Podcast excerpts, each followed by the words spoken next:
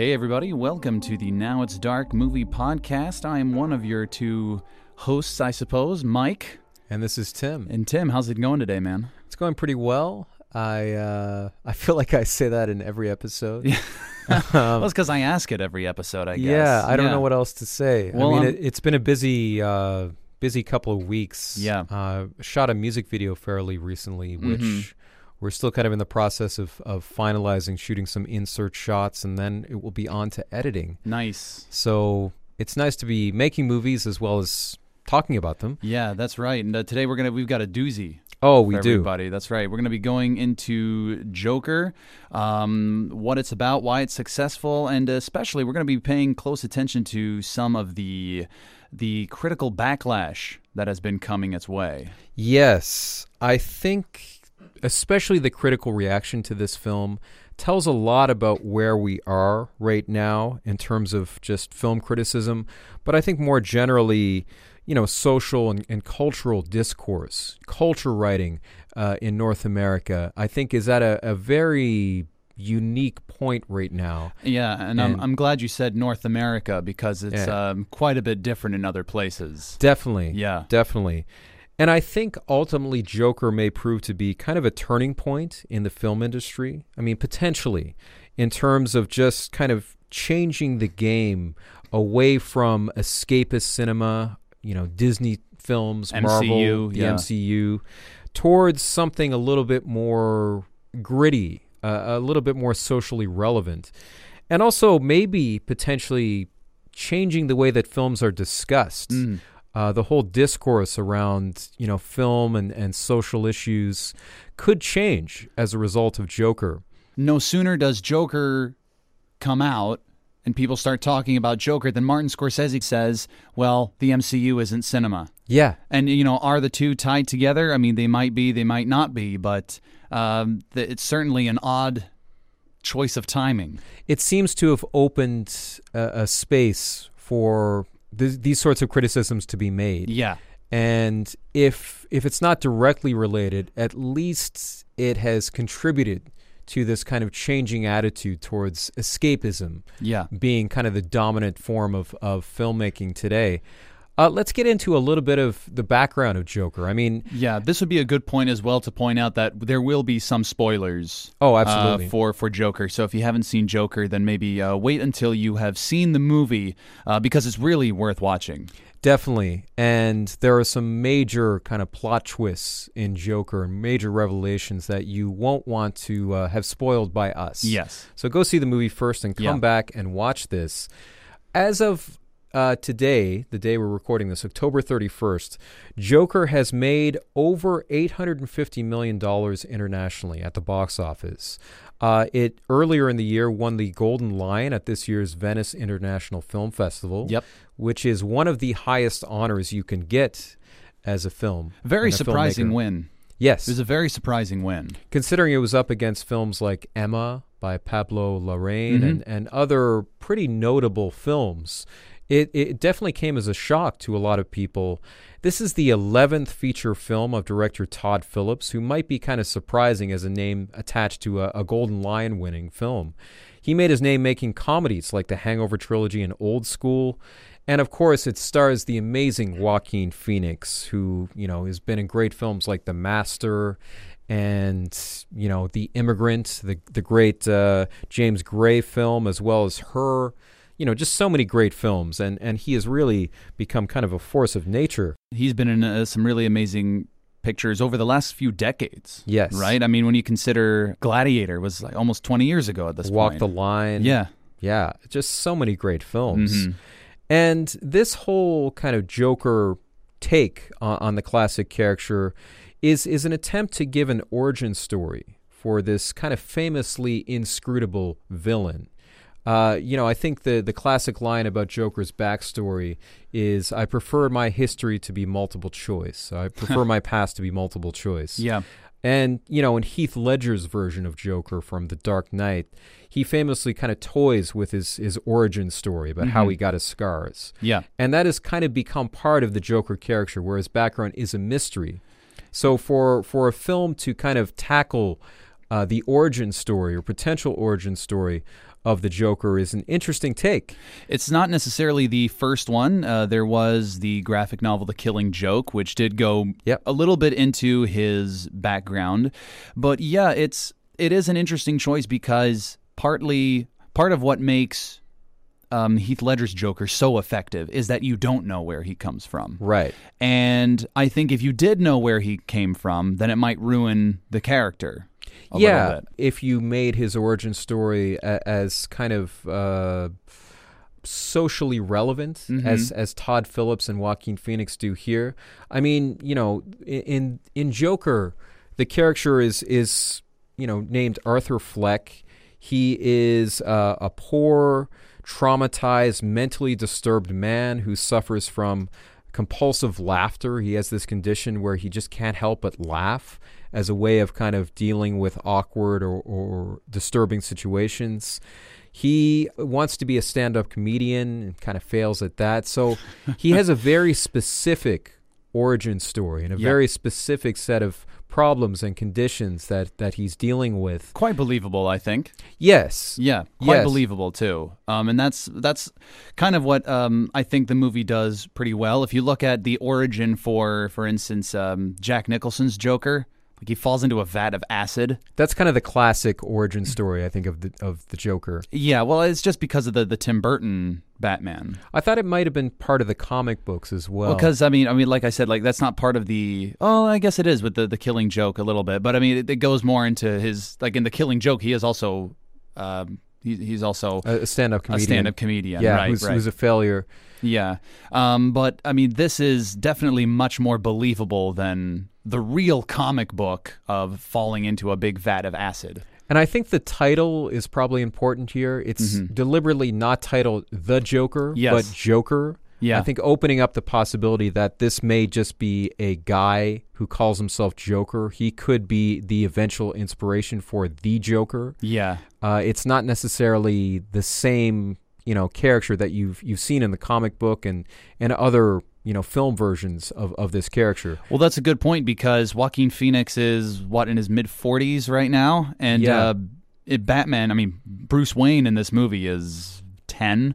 Yeah. So you know, by the time by the time he's Batman age, Joker would be an old man. Arthur Yeah. would be an old man, and Right. Yeah, I was wondering about about that myself, but yeah, that's a good point. Is that he could just be the inspiration for the guy who eventually does go on to become the the big nemesis. Yeah, and in, in terms of how this fits into the Batman lore, I mean, there is a key moment at the end of the film, and you know we've already given the spoiler alert. Yes. So there's a key moment where a guy in a clown mask mm-hmm. kills Bruce Wayne's parents. Yeah, And so, you know, big part of this movie is is how Arthur Fleck, as this sort of clown character, inspires a whole movement of people to kind of take on this clown identity as kind of the avatar of of social unrest. And so, potentially, right there, that guy who killed the family wearing a clown mask, he could be the Joker. he could. He could. I mean, now you're getting into you know what's canon and stuff because the guy in the canon who kills uh, who kills Batman's parents is a guy named Joe Chill, Right. who's not the Joker, Right. But he is in the the Tim Burton one. Right. Yeah, so there there's a lot of different takes on this, but I wanted to get into your thoughts on the film and and you know what what you enjoyed or, or didn't like about the film before we get into kind of what the critics are saying. Yeah, well, um, I, I've got uh, I've got such a an annoyed relationship with superhero movies, and I remember after seeing the first Avengers back in 2012, just thinking I, I'm kind of over the superheroes now. Right. Like I've you know it's been about four years at this point, and uh, you know it was fun, but I'm I'm getting that superhero movie fatigue. But obviously, seven years later, here we are. They're still making them. They're making more of them than ever. Right. And I was just kind of annoyed by the whole thing. Leading up to the release of Joker, I was just kind of like, I, I really don't care. I don't want to see it. But then I would watch the trailer and think, damn it, that just looks so good. Oh, it had some amazing teasers, huh? it did. It really did. And I was annoyed by how good it looked because I, I didn't want to want to see it. and then it uh, it won the Golden Lion. Of course, there's no way I could avoid it then either. Uh, because I still do have major superhero movie fatigue. Yep. Um, and um, I still, you know, I still do, and it's not going away anytime soon. But then when I watched it, man, that was the day before the Busan International Film Festival. So that was kind of our unofficial opening to the the film festival because it was just a long ten day period of watching a ton of movies, and it was my favorite movie of the year. Wow. Um, I was just amazed by the portrait that Todd Phillips and company painted of society or how they view society to be. And that was what was most impressive to me. It was just kind of, it, it just seemed to be a movie of how they perceive society to be chaotic today and how there are a lot of people um, struggling to be heard uh, whether whether it's through the internet or through social problems and things like that. Um, I was just very impressed with the just the portrait of society that they made, and of course, Joaquin Phoenix's performance was incredible. Is it still my favorite movie of the year? I mean, after BIFF, I saw Marriage Story. That might be my favorite movie of the year, but I'm very excited for the potential upcoming battle at the Oscars between Joaquin Phoenix and Adam Driver. Yeah. But Joaquin Phoenix definitely is deserving of an Oscar for his performance as Arthur Fleck. Oh, yeah. this. And I loved how bleak it was. I loved every moment of how bleak it was from the from the word go. I loved the music in it. Um, I loved his what I thought to be very believable transition into madness. Yeah. And that's what I really loved about it too was just how believable I thought it was. You can, I can totally see how because he already starts off not so well, how he just gets even worse Yeah. and uh, that I just I loved everything about it. I loved how bleak it was. I know that was a big criticism is people don't like how how bleak it is, and it's yeah. I mean, though it's just like a dark cloud hanging over the entire thing. But I thought it was for the best. I also really enjoy the movie. Yeah. For a lot of the reasons that you mentioned, its grittiness, its willingness to be dark, even Yeah. though it's dealing with a very expensive movie character in a, a movie franchise. Mm-hmm. I loved Joaquin Phoenix's performance. It was so weird and kind of, I guess, uncomfortable a lot Yeah. of the time. I mean, just the way he's even contorting his body, how thin he became for the role. Mm-hmm. And I love his willingness to go to dark places, to make himself look ugly in a lot of ways in order to convey the reality that the character of Arthur Fleck is going through. Yeah. And I love uh, that Todd Phillips kind of went to this gritty place with the movie where I think he, he got at a lot of social issues, but you know, through the prism of this character, he tied it in just enough with, you know, the, the lore of Batman and the mythology of Batman that it kind of kept the movie within that universe without it, you know, over determining the film. I mean, it is very much a character study as he kind of set out to do. And I, I guess there were moments early on in the film where I felt like the oppressiveness of of how dark it was and how depressing it was was a little overwhelming. Mm-hmm. But especially at the end, with the ending scene where he appears in that talk show with Robert De Niro, you know, he's very much kind of reprising one of the roles from King of Comedy, the the Jerry Lewis role Yep. And being this talk show host that that Arthur Fleck looks up to. That the way that whole scene plays out is just so amazing. Mm-hmm. I, I remember just being absolutely floored, just shocked when I saw it in cinemas. And that might be my favorite moment of the movie because it does really, as you said, build nicely. The, Yes. the transition of from you know being this downtrodden loner with with mental issues and stuff like that to being this guy who embraces his flaws and becomes this violent killer. Uh, that transition that Arthur Fleck makes is really well done, and I, I it comes to a point so well when he appears on on, on the Murray Show Yeah. and just blows his brains out on, on camera. Yeah, um, very similar to Travis Bickle in that one monologue where Travis Bickle starts off with something along the lines of, uh, "Hey, you, you screwheads, fuckheads, etc., etc." Yeah. Like here is a guy who would not take it anymore, and I think that's really the the moment that it it happens for for Arthur. But a lot of the times, there's one image I remember in particular of him climbing up those now famous stairs Yes. with that music on in the background. And the camera is angling upwards, so it's at the foot of the stairs, and Arthur is uh, almost towards the top. And this is a climb he's got to do every single day. Yeah. And with the music on, and after just a, a rough day at work, it might have been, you know, the the day that he gets mugged by those by those punks. Um, Right.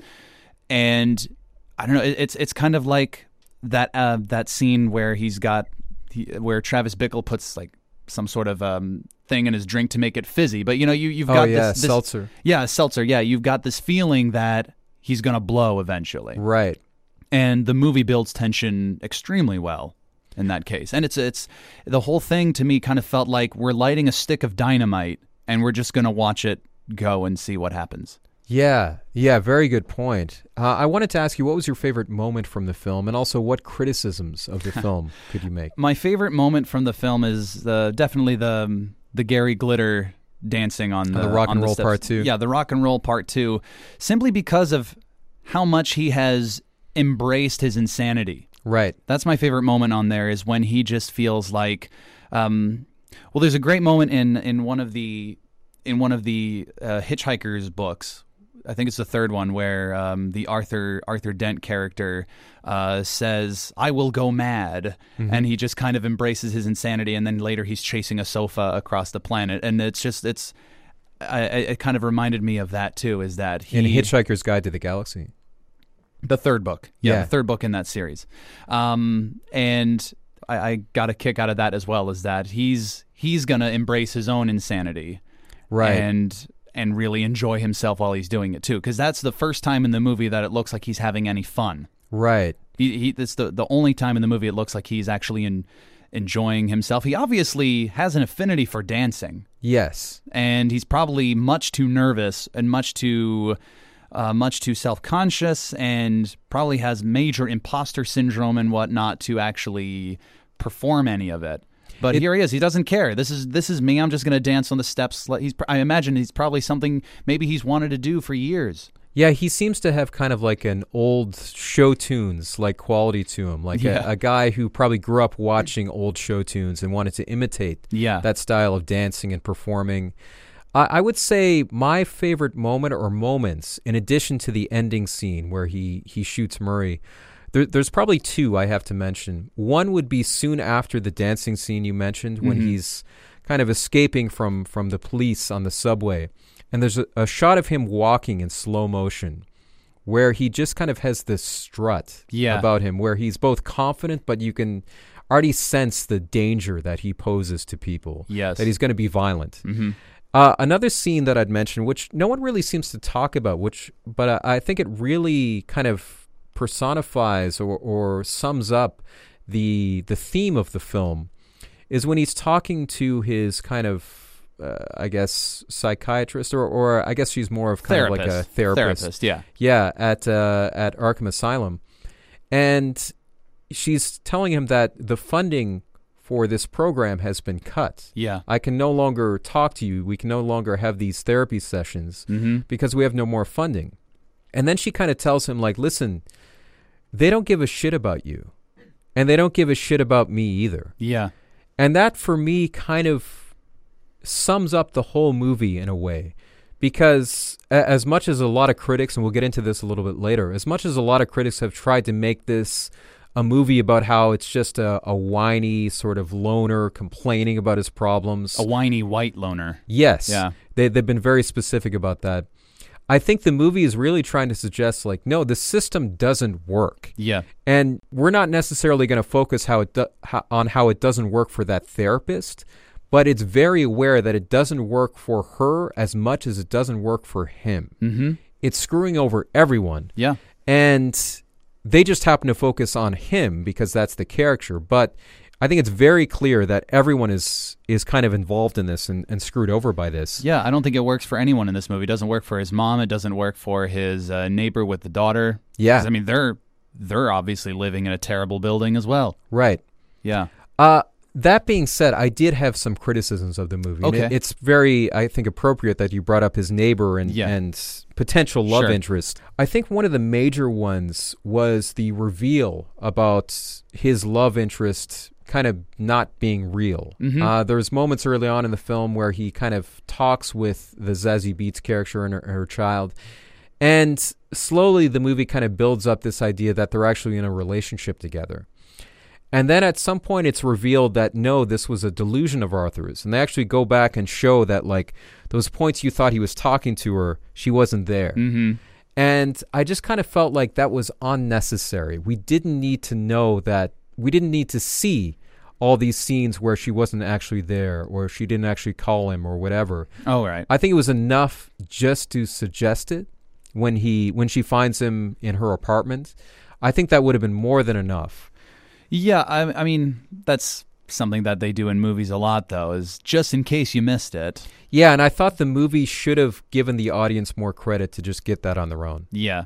You know? Yeah, fair enough. Uh, there was something I was watching the other day that uh, that did something. Uh, oh, it was um, it was that Korean movie, The Wailing. It's sort of like, you know, it was obvious to me this sort of flashback or realization that he had, but then they just showed kind of this, you know, this image of oh, it was that thing that he's remembering. You know, it's, Right.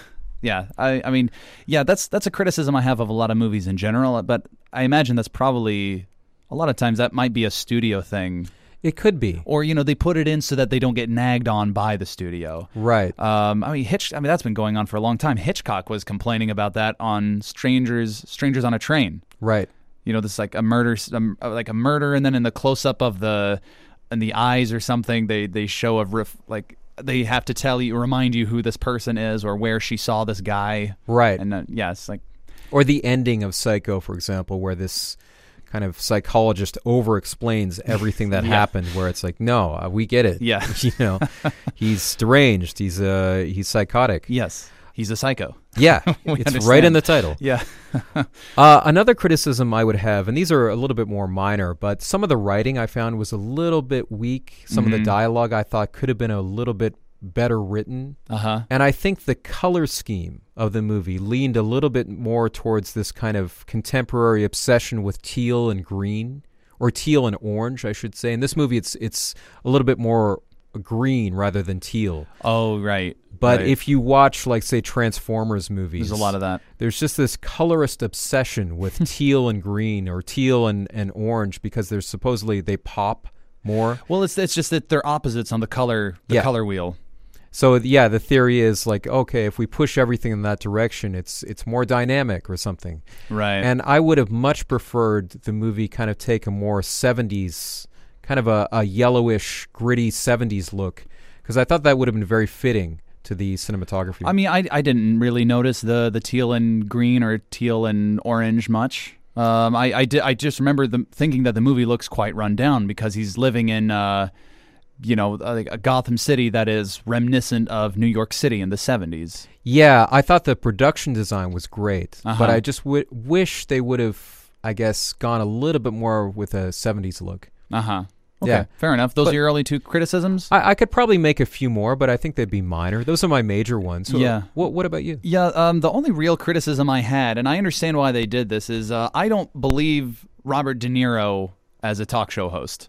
Oh, okay. I know they did it because of the King of Comedy and because he was the Rupert Pupkin character and Jerry Lewis was the talk show host, but Robert De Niro is just doesn't have that air about him to me. Right. Because I mean Jerry Lewis, you know, he was a TV personality, you know, I mean that is what he the type of thing that he did, right? Right. Like Jerry Lewis would host the Oscars. Right. And when in, when the Oscars ran too short, he hosted a dance competition, right? um, but Robert De Niro, it was just like watching a, a mobster in a in, in a hosting a talk show. Yeah. Um, I mean, I, I get, I get, I get why they did it, but I just, I didn't really believe it. Um, Okay. He just seems he's too gruff. He doesn't have the sort of the the charm of Johnny Carson or the the comedic flair of Conan O'Brien or anything like that. Yeah. That's something that didn't really bother me, to be honest. It did it bother me? Not really, but if I, I was just thinking if I had to really crit- critique something, I would say yeah, I just I don't believe him as a as a talk show host. Yeah. Well, obviously, audiences have responded to this very well. You know, Yeah. Joker has been Yeah. a huge success. Uh, in America, I think it's really resonated with people who are really just kind of feeling like society is becoming more divided along class lines, Mm-hmm. where you know it, it, it, there's kind of this divide between wealthy and socially connected elites, and you know s- people who are struggling, the lower classes, people who don't have as many resources, uh, people who just find it difficult to get by, and I think they they really see a lot of meaning in Joker. Yeah. as well. Uh, for what it's worth, uh, I know we're going to get to to critiques in, in a little while, but I would like to say that uh, the the audience score on Rotten Tomatoes and the user score on Metacritic are both quite a bit higher than the critical Yes, score. right. Um, it is eighty nine percent on Rotten Tomatoes compared to the sixty nine critical review. Yep. And the nine point two user score compared to the fifty nine Metascore. Right. So it's really it really has resonated with with audiences. Right. And it's pretty amazing that this movie has also resonated worldwide. It mm-hmm. really seems to have tapped into a global zeitgeist. I mean, France 24 has reported that protesters in Chile, Lebanon, Hong Kong, and Iraq have begun wearing Joker makeup at demonstrations against government corruption. Yep. Uh, in Hong Kong, where there are massive anti government protests still ongoing, the movie has racked up an amazing $6 million so far. So it really seems to have not only resonated with American audience or North American audiences, but really global audiences. I, I know it was a big success here in Korea as well. Yeah, um, I I can imagine they wouldn't be too happy about this movie in China, for instance, which is why they're they're uh, they're very it's being very successful in Hong Kong Yes. these days. and it's interesting that, that it's gotten to such a large figure without China, you Yeah. know, which is pretty remarkable. yeah, that is because usually these, especially the like, think you know the DC movies, the MCU movies, they're largely made for the Chinese audience. Well, they, I think the Chinese market is able to make a uh, take a movie that's already made a lot of money, like kind of into the stratosphere, Uh-huh. like over the billion dollar mark or Yeah. whatever. Uh, so that's worth mentioning as well. And you know, Warner Brothers gave this movie they financed it, but they gave it a relatively low budget considering you know the the popularity of the character. I, I think it was budgeted at around sixty million dollars. Mm-hmm. And they really kind of took a bit of a risk in supporting Todd Phillips's concept about making Joker uh, much darker and much more, uh, uh, I guess, uh, grittier than, say, previous versions of the character. He really kind of took inspiration from 70s character studies like Taxi Driver, Martin Scorsese's Taxi Driver. And he thought of Joker as, quote, a way to sneak a real movie in the studio system under the guise of a comic book film. Yeah, yeah. Um, in his um, in his official response to all of this criticism, Yes. That's what he says. He says, though, literally, what we wanted to do was just make a real movie, call it Joker. yeah. You know, so, um, and, you know, that was something that I was wondering about uh, leading up to its releases. Is this movie using the Joker character in the DC license as a crutch? Right. You know, would people go and see this movie if it were not about the Joker? If it were just about some guy who goes crazy and becomes a criminal mastermind, there's no link to DC at all, would people still be interested in this movie? Would it still be successful? Right. And I mean, we we won't know the answer to that, but I think the movie would have still been great anyway. But that that does seem to be what he was doing. He's like, let's because he says, let's make a real movie and call it Joker. Oh, it's it's a brilliant move, and and almost you know Joker like in its it's kind of the the way it uses uh, the the industry trend towards Right. comic book you know movies and franchises and remakes against itself to to introduce this very anti-establishment Yes. message. Yes. Uh, it, it's a very very well done on Phillips's part. Yeah, well, I, I and it shows you his attitude as well towards you know MCU and stuff. The fact that he said, "Let's call, let's make a real movie Yes, and call it Joker." Well, he's he's I think taken a very irreverent attitude Uh-huh. towards I guess social norms for for quite some time. I mean, I, I think his first film was a G.G. Allin uh, film, Oh, a documentary Oh yeah, on uh, on him. So I mean, he's he obviously likes these sort of irreverent themes and Yeah. characters and and whatnot.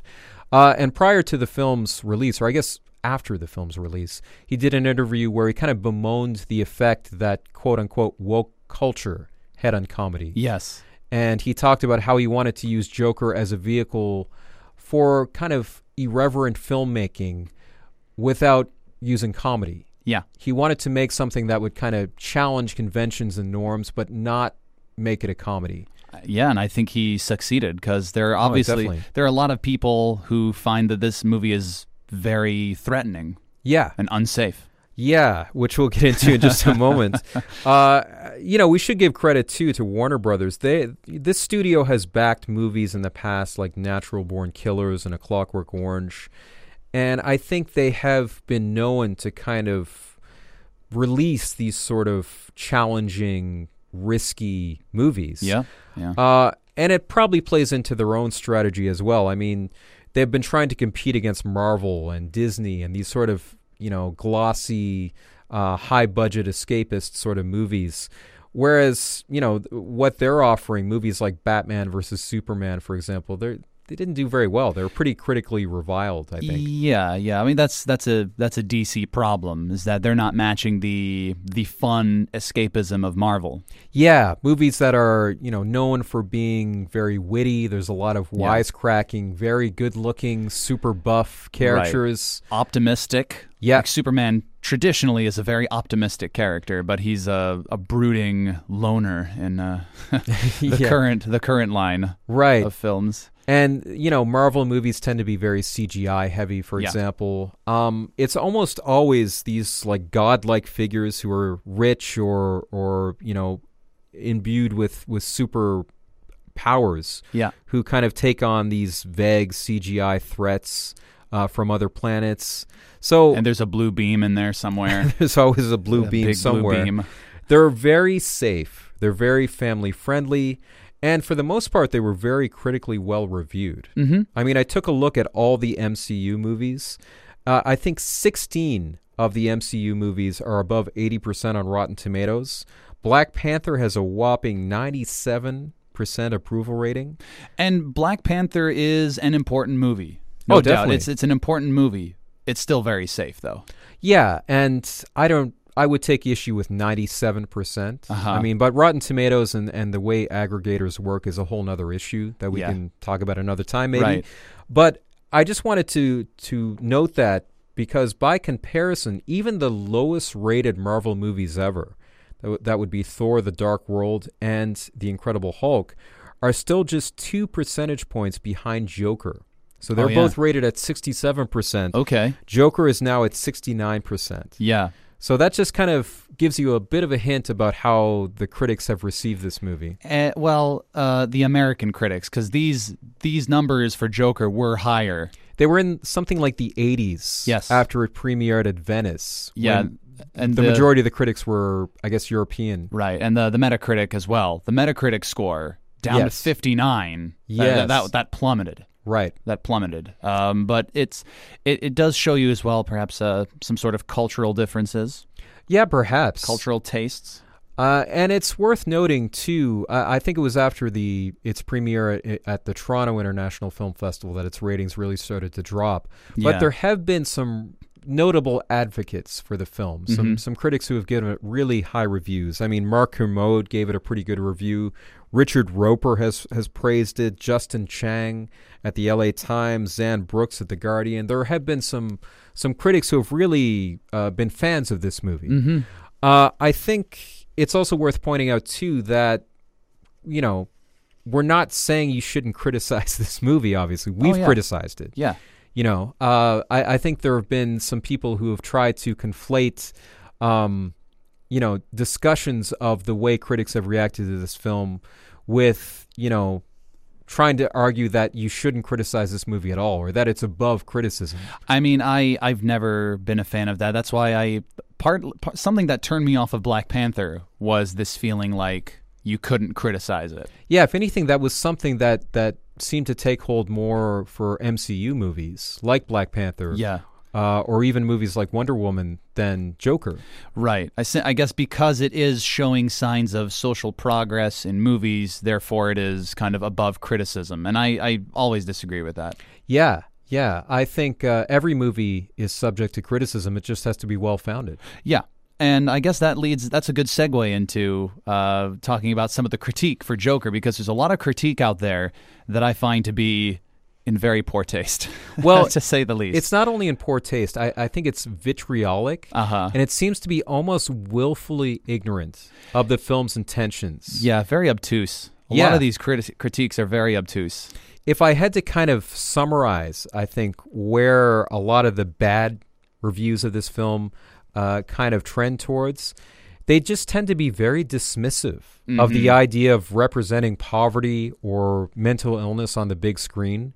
I think they seem to really take issue with the populist, anti-establishment appeal of the film. There, there just seems to be this, you know, very obvious disgust with the idea of of a populist film even being made uh, under the guise of you know a comic book character or whatever. And I, I, it's been a while since I've seen critics react with this much hatred Yeah. towards a film, and almost just making up, you know, criticisms out of whole cloth. I mean, there, there have been things levied against this film that are are totally baseless. Yeah, I, I agree with that, and um, I'm I'm looking forward to diving into one topic in particular. But I think something that's important to note is that I think Joker is very much a movie of the times, Yes, right? And it's a very time appropriate movie. So, I mean, you can't you can't talk about Joker and not go a little bit into the current political landscape. For instance, particularly in, in the United States, you know, if you've got a a populist in office right now, I mean, this is kind of a reflection of society, as I said. Well, yeah, and it's also the fact that it's tapped into protest m- movements in other countries. Yeah. Is a sign that it's obviously hitting a nerve with society, not just in America but around the world. Mm-hmm. So, yeah, maybe we should just dive right into the criticism. Yes. I've kind of grouped it in different themes here, and I thought maybe we should just take like each theme one at a time Okay. and discuss each one. All right. Like each type of each type of critique, Yes, so to speak. All right. The first one, and the one I think that we should probably get to uh, first off, is the idea that somehow this movie glorifies incels, Yeah. uh, is pro-Trump, or may inspire violence. hmm Okay. So Let's major, start with the incel one. yeah, let's do the incel. major notable critics here. Uh, David Ehrlich uh, at IndieWire called it a toxic rallying cry for self-pitying incels, while David Edelstein referred to it as "quote an anthem for incels." Uh huh. Uh, so that's the incel criticism. Okay. Jeff Yang at CNN referred to it as, quote, an insidious validation of the white male resentment that helped bring President Donald Trump to power, Okay. end quote. The media really seemed to jump on this U.S. military memo or email that was issued to its service members that kind of, you know, vaguely hinted at the idea that maybe there could be uh, a threat of mass shooting related to Joker screenings. Yeah, that's right. It was uh, the FBI was involved in that too. Yes. Yeah. Now, this is despite the Army saying that it was, quote, unaware of any specific plots or suspects, end quote. Virtually every media outlet seemed to report on it as if they had said the exact opposite thing. Yeah. They're literally saying there are no specific threats, yet every headline seemed to suggest that you were going to get, you know, shot up if you went to see this movie. Uh, the only thing that I was able to find was that there was potential, uh, this is in quotes, disturbing and very specific chatter on the dark web. yes. Yeah. But then again, they say in that same email there's no credible threat. Right. So, you know, I, I guess there is the potential, anytime a violent movie is released, there is the potential for someone to, I guess, latch onto that as an excuse to commit violence. And you know that uh, that Aurora shooter who had the green hair, who uh, killed people at the the Dark Knight Rises. I mean, the Joker tag is something the media attached to him. Though, It wasn't his personal. no, there, w- there was no relation to Yeah. the Joker character. No, he he just had green hair. And the media kind of latched on to this statement made by certain uh, family members of the Aurora shooting victims Mm-hmm. to kind of, you know, critique the movie or, or say that it was maybe irresponsible or too violent. Yeah. Though they did not want the movie banned, and other family members kind of, you know, didn't sign off Yeah. on this statement. So I guess if we can lump all those criticisms into one sort of group, what would your response be to them? Um, well, the the incel thing is the one that puzzles me the most, to be honest, because as far as I know, an incel stands for involuntary celibate, Yep. and they are people, you know, they are typically men who think that even though they are nice guys and that they've got a lot to offer, um, women don't want them, and so they kind of they kind of start to develop this uh, this misogyny. Oh God, why can't I get a girlfriend? Oh, I hate women. Um, but I don't think I don't think that Arthur Fleck exhibits any of this behavior at all. To be honest, because the Yeah. I think the thing that really got people about this is that he might fancy the the girl next door with the daughter and then it's revealed that all of all of the times that you've seen them together have been a fantasy and then later on he goes and he and he it's implied that he murders her and probably the daughter as well Yeah, it's suggested. I mean, I, Yeah. I I'd like to see it again so I could I, actually and I think he does but it's at this point when he starts to murder everybody right. you know and there's no real point in the movie where he uh, is bemoaning that she doesn't like him i mean the like she's she's an, an insignificant character in the movie right Well, she's significant, but it's she's not the primary reason why he's committing violence. Yes, exactly. Or really a reason at all. yeah um she's just a victim in his way Right. right and she's like it's almost just um just incidental you know what i mean The only other violent act he commits against women, uh, other than uh, there was this just Was his mom. Yeah, that's that, that's what I was going to say. Like he he does uh, kill his mother in the hospital yeah when it's revealed that she lied to him yeah about his his true parentage. He was actually adopted, and uh, so and he was abused as a child too. Yeah. And she kind of let that abuse happen, or or didn't intervene. I guess. Yeah. She was also probably being abused, and so he kills her as a re- response to that. And again, that has nothing to do with the fact that he's not getting laid. It's, Yeah. it's it's a response to the fact that he's been lied to, and, and basically his whole identity is shattering before his very eyes. and when he kills the neighbor, um, I it didn't strike me anyway out of resentment that uh, that she wasn't going to go out with him. He never even really um asks her out, Right. does he? I mean, um, I know there's stuff going on in his fantasies, but he, he, like I said, like he never actually tries to make anything happen, and it's never really implied that he thinks of himself as just a really nice guy. So why won't women date me? It's just it's not part of the movie. Well, I mean, if you take this this tack on the movie, then virtually every movie where a guy who doesn't get laid commits violence, Yeah. It's an incel movie. Yeah. Taxi Driver is quote a anthem for incels now. Yeah. Because Travis Bickle isn't getting laid Yeah. and he kills people. Therefore, it's automatically an incel It's movie. an incel movie, and also, I mean, the incel thing is a, a an identity, an identity of a community that did not exist in the '80s. No, it kind of emerged in the, the 90s, as far as I know, and, and really, I guess, became you know common currency in recent years. Yeah, I'd And- say this decade. Yeah. with the, with the, the continued advancement of social media. So why would you project this current phenomena onto the past? Uh, it doesn't really make a lot of sense, and there's really no point in the movie in which you know him being an incel is is a motivating force of the film. No, I think by the time he kills the neighbor, it's just something that he enjoys doing. Yeah. at this point, and you know, he's more of a serial killer at this point. Yeah, You know, preying on people. What do you think about the the point about this being a, a validation of you know resentment, white male uh, resentment that helped bring Donald Trump to to power in terms of uh, Jeff Yang's criticism? Arthur kind of strikes me more as just uh, an everyman who works in um, a, a menial, terrible job who has some serious problems that society won't help, and that he and his mom can't afford to uh, can't afford to fix on their own privately, Right. and that people around him are garbage.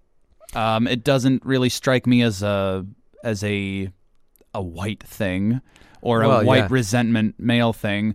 I don't know. Everyone everyone can relate to working an awful job, and everyone can, I'm sure, relate to people being awful to them. It just seems to happen that it happens to a guy who's already not really mentally stable, and it just gets worse and worse for him. Um, I just kind of reject that premise in general. Well, I, I would go a step farther and just say about how absolutely elitist Mhm. it is to describe someone who's suffering from mental illness, who's you know traumatized as a child, who's beaten a- on more than one occasion, uh, who's poor, as someone who's just resentful. Yeah. You know, like these are actual serious issues. Yeah, and that's what I mean. I think his his insanity is earned, and I think it's believable as well. That's what I came out with thinking. That's what I came out, out thinking about. Yeah, I never for a moment saw this as uh, you know Joker as being a movie where it's like, oh, Arthur Fleck is right in committing violence. He's justified. We should feel that what he's doing is righteous.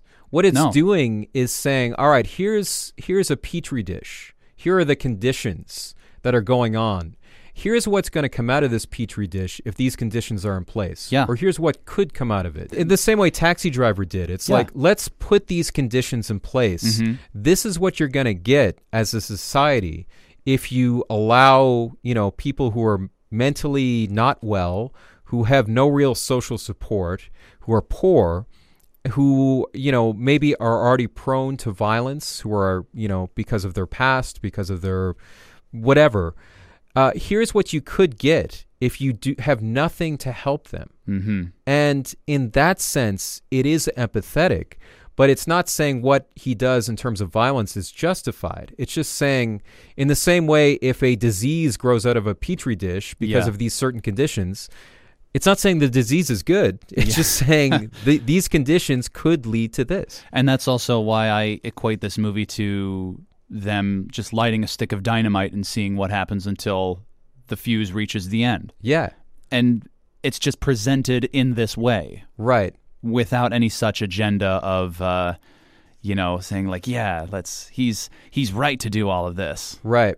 Yeah. Uh, I, I I think that's silly. I love what Dan Brooks uh, wrote in the New York Times Magazine in, in response to some of this criticism, and I want to quote him at full. He he actually quotes a another critic in, in order to make his point, and he says, "quote At Slate, Sam Adams wrote that quote No matter how empathetic Phoenix's performance."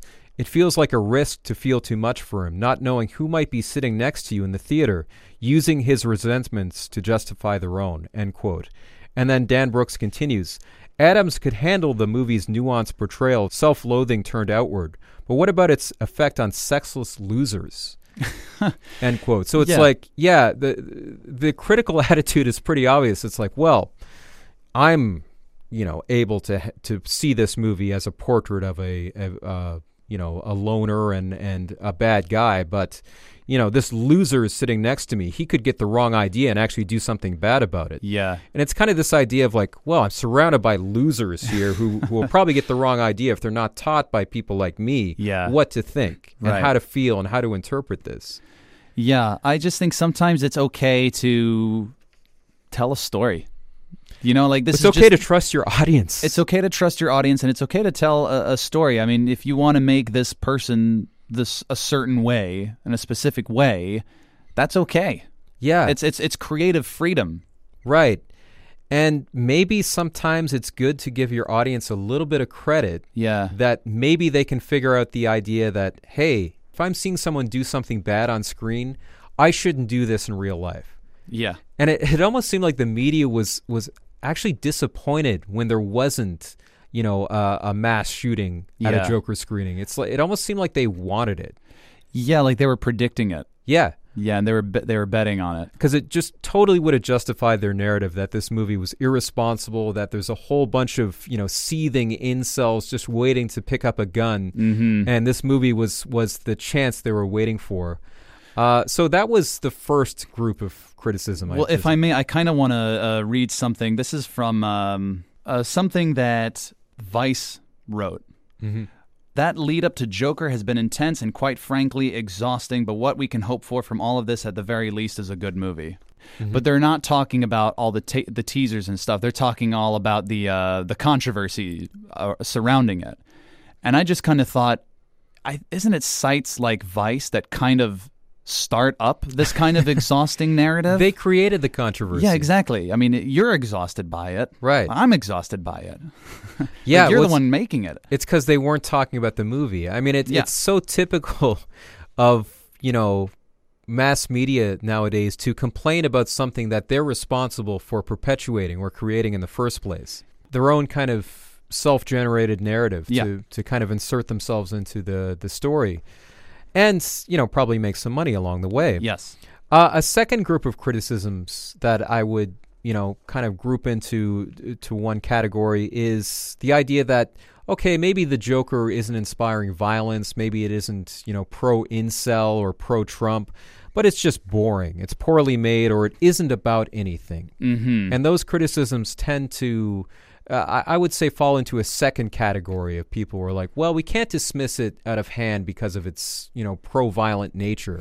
so let's take a different tack on it. Dana Stevens at Slate says, quote, the experience of sitting through it is highly unpleasant, but that unpleasantness has less to do with graphic violence. There are only one or two scenes that go hard gore-wise than with claustrophobia and boredom. And she specifically takes issue with the character of Arthur Fleck, who she sees as a grotesque whiner. You know, he's basically just a whiner. Yeah. She says the film is, quote, a feature length exercise in voyeur, voyeuristic self pity. Poor little clownsy wownsy. The world gave him no chance but to turn evil, end quote. Yeah. So again, the idea of like, you know, oh, you were malnourished and beaten as a child Right. you're you were adopted and your whole life is a lie. Uh, Mhm. you're beaten on several occasions. You're poor. You don't have any friends. The you know one resource you had that actually provided you help for your social and, and mental problems, the funding's cut. Yeah. You lose your job. This is just whining. If you complain about this, according to this critic and a lot of others, it's whining. Yeah. You shouldn't complain about losing your job or having no support. You should just shut up and take it. kind of like um, all of those things happening as just living in society. Yeah. You know, I mean, I mean that obviously is not just living in society. Mhm. You know what I mean? No. Okay, so I mean, if if that like all of those things are really terrible, right? Mm-hmm. But if I the thing that strikes me when they say like they're whining is Mm-hmm. because like well everyone eh, that happens to everybody. We're living in society. That's just how society is. So why is it affecting you this way? Well, I, I think it's easy to say that if you haven't experienced those things. And I'm sure most of these critics have never been that poor. Right, well, never dealt with these mental issues. Right. Well, that's well. I mean, I think we're saying the same thing. Yeah. Is that you know they're saying that he has nothing to whine about, or Right. they're at least implying that he has nothing to whine about. Right. Yeah, yeah, exactly. Because like, well, society is awful. Right. We get it. right. But you know, I'm doing fine. right. Right. Yeah, I live in a in a very, you know, nice apartment in a Yeah. very high priced city and I make a good salary. Yeah. So shut up Yeah. and stop complaining. Stop whining. Yeah. So um yeah, and you're you're right. I mean, a lot of these reviews are just kind of dismissive. They're dismissive. Whereas I found I found the conditions believable.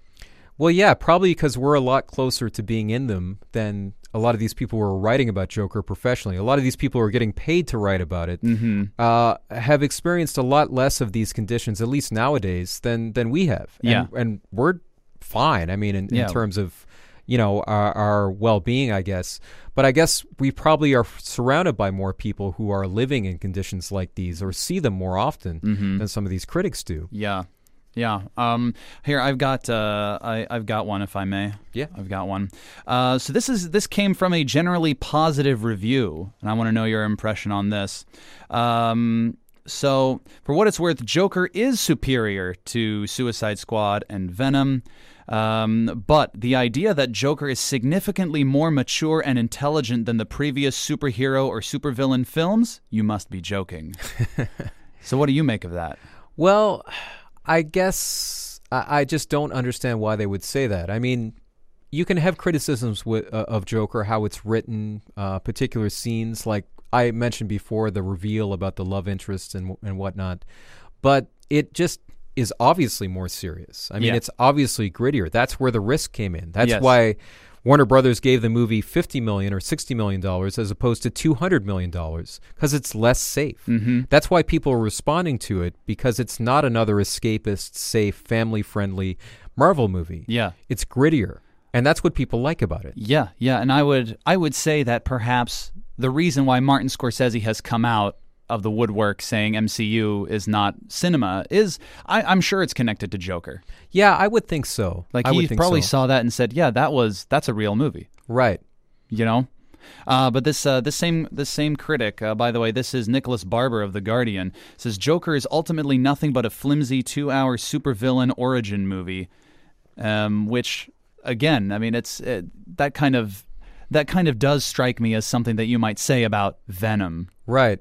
You know, just uh, Yeah, just almost- another run-of-the-mill supervillain movie. Deliberately missing the point. Yeah. Or uh, you know, intentionally, willfully, kind of ignoring the social relevance of the film. Yeah, I mean, another quote that I found is from uh, Ann Hornaday at the Washington Post, who writes that the Joker character, quote, epitomizes the self pity, entitlement, and rage that have infected a small but disproportionately vocal and psychotically violent cohort of American society. She continues, he is the avatar of a populist movement of like minded losers who, instead of wielding torches and pitchforks, don green fright wigs and red noses. End quote. yeah.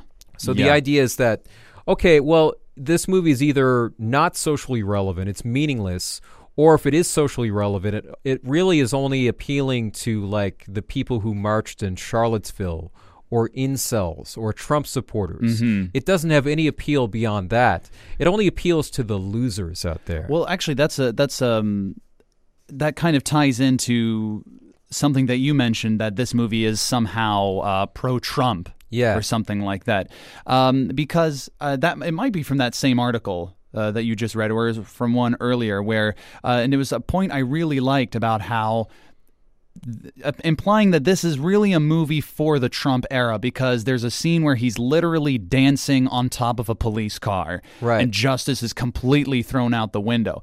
But rather than looking at that as a as a pro-Trump statement, yeah. I kind of just view it as a what I've said earlier today, just a perhaps a neutral sketch of society A today. reflection. A reflection of society today. In in that case, that would almost make it anti-Trump. Yeah.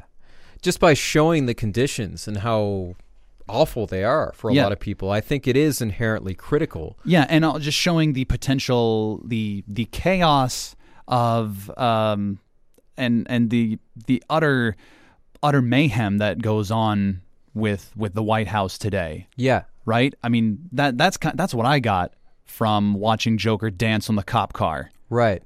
And- I, I love that scene, that whole Yeah. sequence of just utter chaos at, towards the end of the film. yeah, And you know, there's another critic who who takes issue with a, a line that Arthur says, and I I want to mention this to make a broader point. Uh, this is Stephanie Zacharek, who complains that the movie's philosophy is quote phony, and she really takes issue with the the part where Arthur says. Everybody just screams at each other. Nobody's civil anymore. Mm-hmm. And she kind of says, quote, Who doesn't feel that way in our, t- our terrible modern times? But Arthur's observation is one of those truisms that's so true it just slides off the wall. A message that both the left and the right can get behind and use for their own aims. It means nothing. End quote.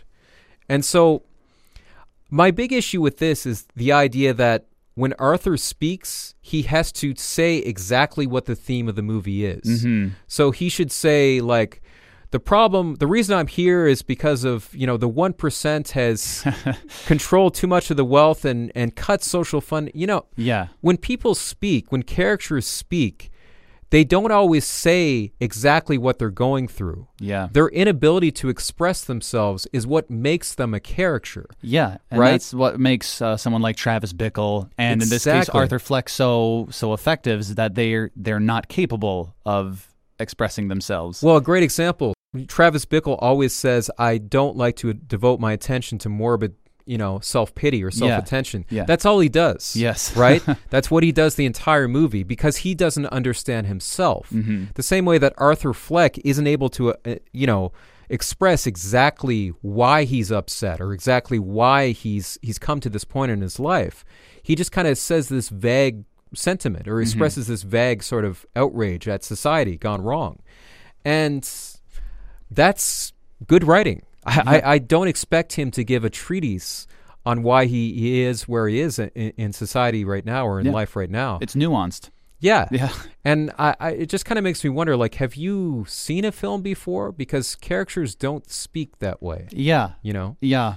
Um, this is from um, uh, this is from the New York Amsterdam News, and I believe the the author is Lapicazo Sandoval. This is kind of a, a neutral a neutral review, right? Uh, I believe it was a positive one. However, Okay. what this person is saying is um, is is perfectly neutral.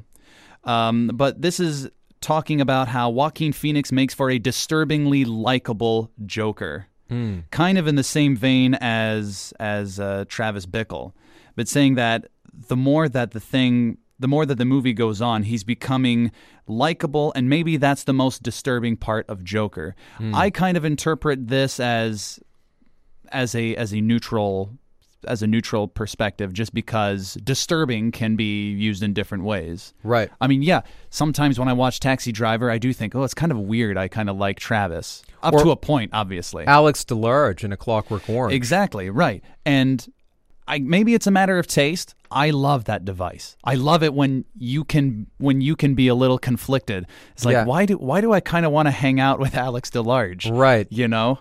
Why do I and you know, and I, I kind of agree. I mean, Arthur Fleck has moments where he seems to be kind of likable. Well, it's something that Kubrick said about A Clockwork Orange, where uh, there's something about the human id that just seems to delight in someone breaking the rules. Yeah. And, you know, going against all conventions. Well, that's why comedies are all all about um, people behaving badly, and they've always Exactly. been. Any comedy you've ever read, you've ever watched, you've ever listened to, it's always about people behaving badly. Yeah, and it's just built into the human psyche to kind of, I guess, find some something thrilling in that. Mm-hmm. Uh, it's no fault of the movie. I think the movie's only bad if it doesn't contextualize that enough so that it's not just, you know, violence for violence sake. It's Yeah. not just exploitive.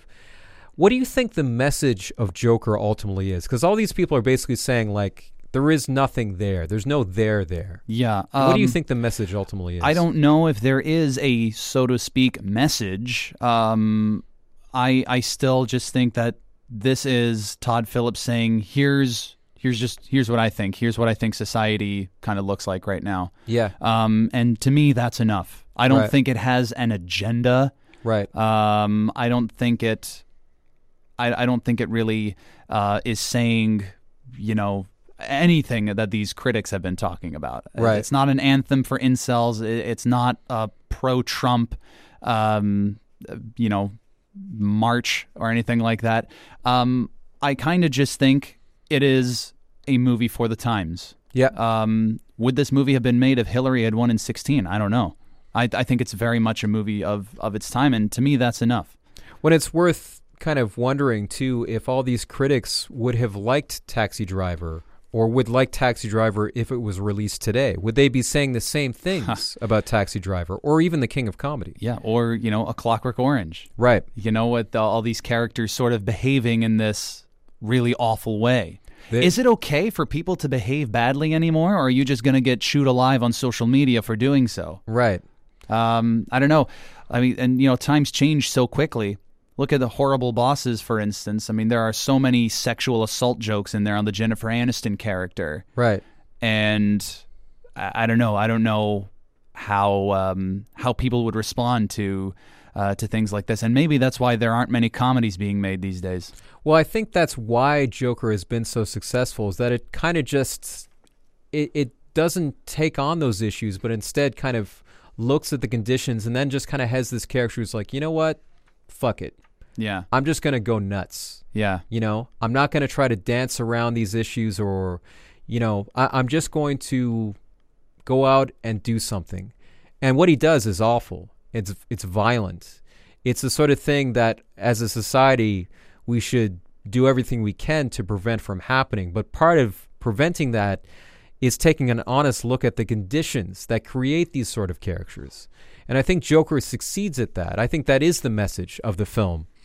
Uh, I mean, another thing worth noting too, and just in terms of how far critics have gone to kind of deliberately smear this movie, uh, or at least deliberately misunderstand its intentions, is the whole Gary Glitter controversy.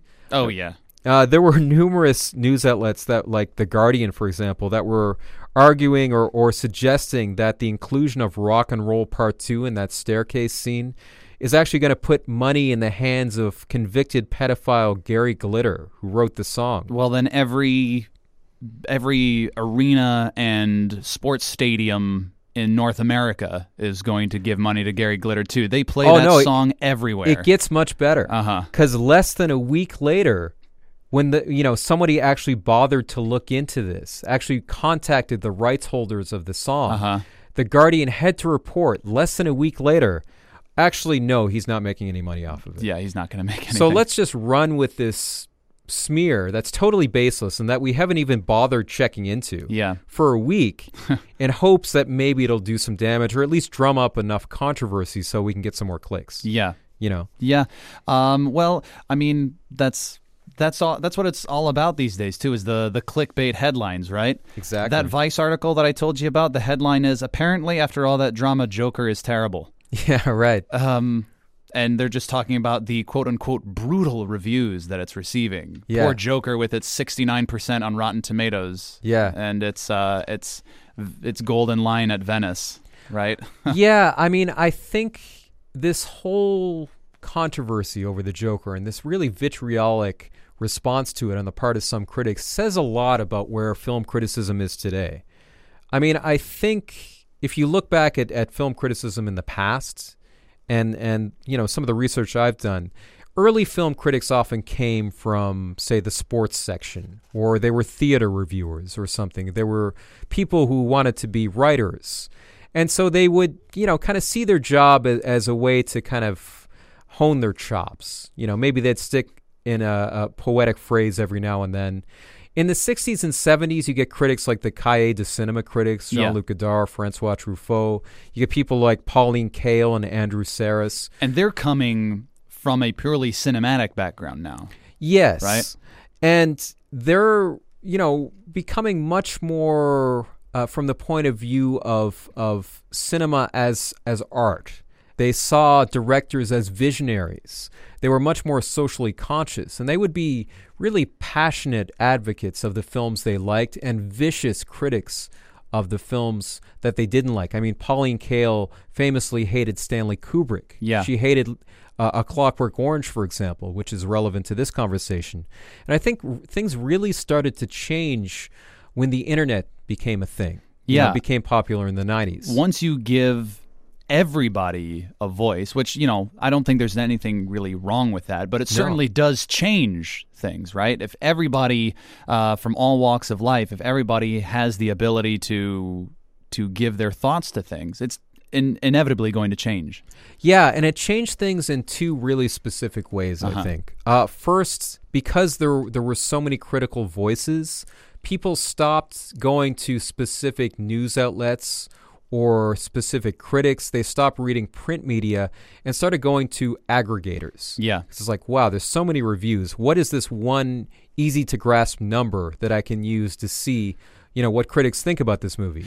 And yeah, I think you can kind of be misled by these numbers because aggregates, especially Rotten Tomatoes, for instance, is just a, a green splat for dislike and an and a red tomato for a like. So the number, you know, isn't necessarily how much they like something. It's just how many people just like it, Right. right? You could have a ninety nine percent, but all the reviews could be sort of like, well, it's good, but Yeah, it's not great. It's all right. yeah.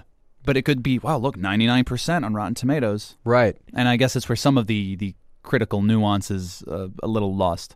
Yeah, and I think another thing that changed film criticism is the fact that because there was so much competition, because print media was losing money to digital media, critics had to find a way to stand out more, to get the reviews read. So something really important happened. I think that kind of changed the model that film reviewers operated under. Matt Taibbi has written about this, more about the news media in general, in his book Hate Inc.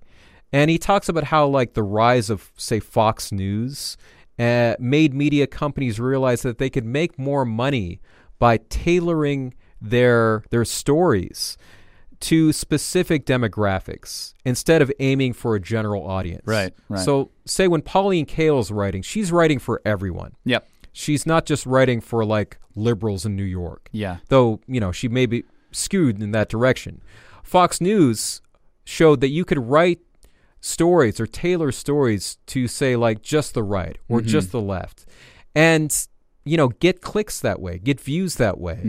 And so I think other media outlets took note. Uh, this kind of phenomena was amplified by the rise of social media, where I think clickbait headlines started to dominate. In order to, to stand out in a crowd, you had to make a headline and kind of take a point of view on things that would get people outraged, upset. Especially, this is especially important when people typically don't read the article in question hmm. and will just leave a comment based on the headline alone. Right.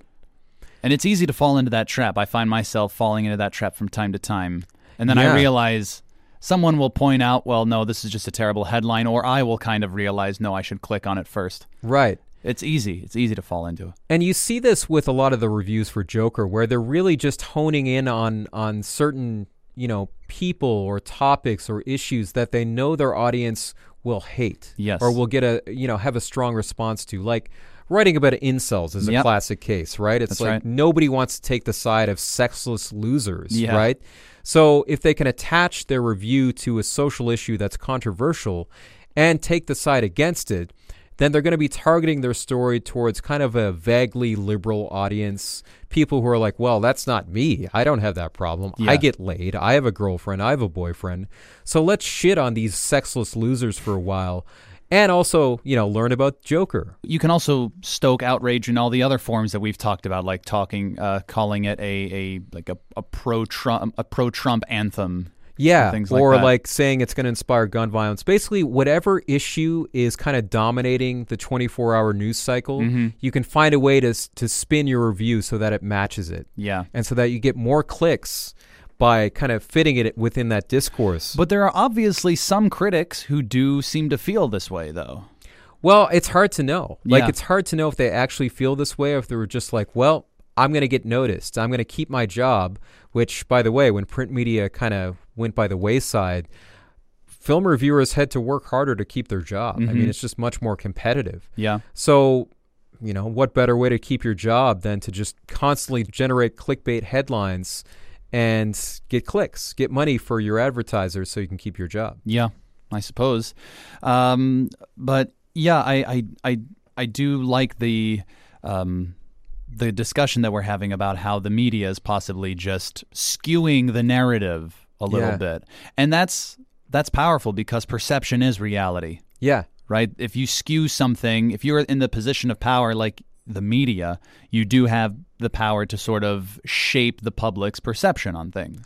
I think it's indicative of how a lot of film reviewers, like a lot of reporters, have become very elitist. They don't necessarily live amongst, you know, the the masses of normal people out there. They don't necessarily go and report on how people in say rural America or, you know, inner cities are living. And uh, they tend to be kind of ensconced in this quite comfortable bubble where as you kind of mentioned before, they're fine. Mm-hmm. They're doing okay. Yeah. So why would why would people be complaining? Why are people so upset? Yeah. We They're all just- live in a society. Right. They're just whining. Yeah. You know, if you make this movie about a a white guy who has mental issues and is poor, he's just whining. Yeah. You know? So shut up, stop complaining, and let's watch the next Marvel movie. And, you know, for all those who might, might be listening and saying, well, you know, my life isn't so good. I just lost my job, et cetera, and I just got mugged recently, but I'm not going crazy. I mean, I don't think neither of us are saying, well, you should be going crazy. Yeah. um, I just, I'm acknowledging that this is just the circumstances of the story and how the circumstances worked in the case of the story, and that's okay. That's Yeah. my that's the way I will defend the Joker. One and the movie is, I think, just pointing out the social conditions and one particularly violent character that emerged out of them. Yeah. But the main point of it, I think, is simply saying, like, look, if you're struggling out there, there's a lot of people in your in your shoes mm-hmm. right now. There are a lot of people going through this, and while you know, violent a violent response to it isn't the right the right response. Yeah. It's important to be aware of how tough it is out there, Yeah. and maybe anger is justified. And I think a lot of film critics and film reviewers have just really started to to have disgust with the the whole idea of populism. You know, I think they equate any sort of uh, populist outrage with you know pro Trump politics, with uh, you know racist or sexist or misogynistic sorts of discourse that you see in some corners of the right. They're not able to distinguish the fact that there are you know variants of populism. There are mm-hmm. versions of populism that are very inclusive, and I think Joker tends more towards that side than you know any sort of right wing populism, because you know if you look carefully in the movie, there are people who are not white who are wearing those Joker masks. Yeah, yeah. He's he's unknowingly united much of Gotham and together. in a weird way, I think one thing the movie implies is the idea that maybe things can get so awful that people will unite. Yeah. You know, despite all the divisions. Yeah. And if you're part of kind of the elite class, if you're rich, well off, socially well connected, the idea of a group of social undesirables, of Yeah. losers, uniting to demand conditions that might take away some of your power, might take away some of your money. Ooh, that's a little scary. Yeah. Right? That's a that's a little uncomfortable. Yeah. So no wonder you're gonna have a backlash to it. Right. Uh, I, I suppose my closing thought on what Joker is is much like how uh, Breaking Bad is a what if of uh, what if we just take this really nice, normal guy um, and turn him into Scarface. Joker is kind of the same way. You Right. know, what if we just took this guy whose uh, things aren't really going well for him and make him absolutely insane? Right. And it's nothing more than that. Yeah. It's saying like what if you have all these conditions that are some are widespread, some less so. Yeah. But what if they all kind of conflate in this one perfect storm Yeah. of a character who just goes off the rails? Exactly. And you know, does that mean that you know you should be going insane? No, it's, of course it doesn't. Um, but I, I, I accept this movie for what it is in a vacuum. Yeah. You know, and uh, it, it's it's still. Uh, I think by the time the year is over, it will be in my top five, if not my top three favorite movies of the year. Yeah, I, I- would say the same. And I would hope that Joker is kind of a turning point Mm. away from, you know, this onslaught of escapism, Yes. uh, away from, you know, Disney and Marvel. I mean, I hope they continue to exist in one form, but I don't want them to be so dominant. I Yeah. hope Joker opens the way for more socially relevant movies, more kind of populist movies, grittier movies, movies that are are taking a look at, at psychological and social and economic conditions that the vast majority of us are going through right now. it's very refreshing to see a movie that is challenging society.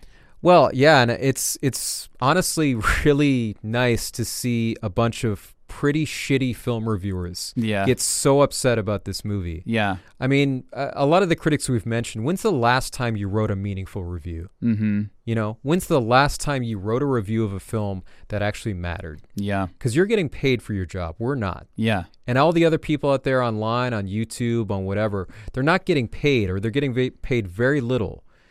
So, what are you writing that means anything? Mm-hmm. And if you're not writing anything that means anything, why are you complaining about people making meaningful content? Yeah, there you go. I mean, that's uh, that's always the critique of uh, critique, isn't Yeah, it? Right? right. Is uh, like I'm the one making the stuff. Yeah, You know? right. Yeah, man. Um, I I love this movie, and like like you said, I wanna I wanted to see more of it. I want to Yeah. see more of this type of thing. Absolutely. Yeah.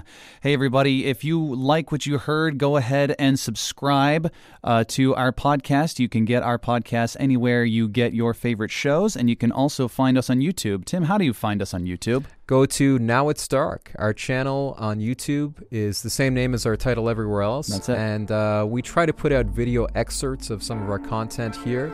Uh, if you enjoy having a, some visuals along with this discussion thank you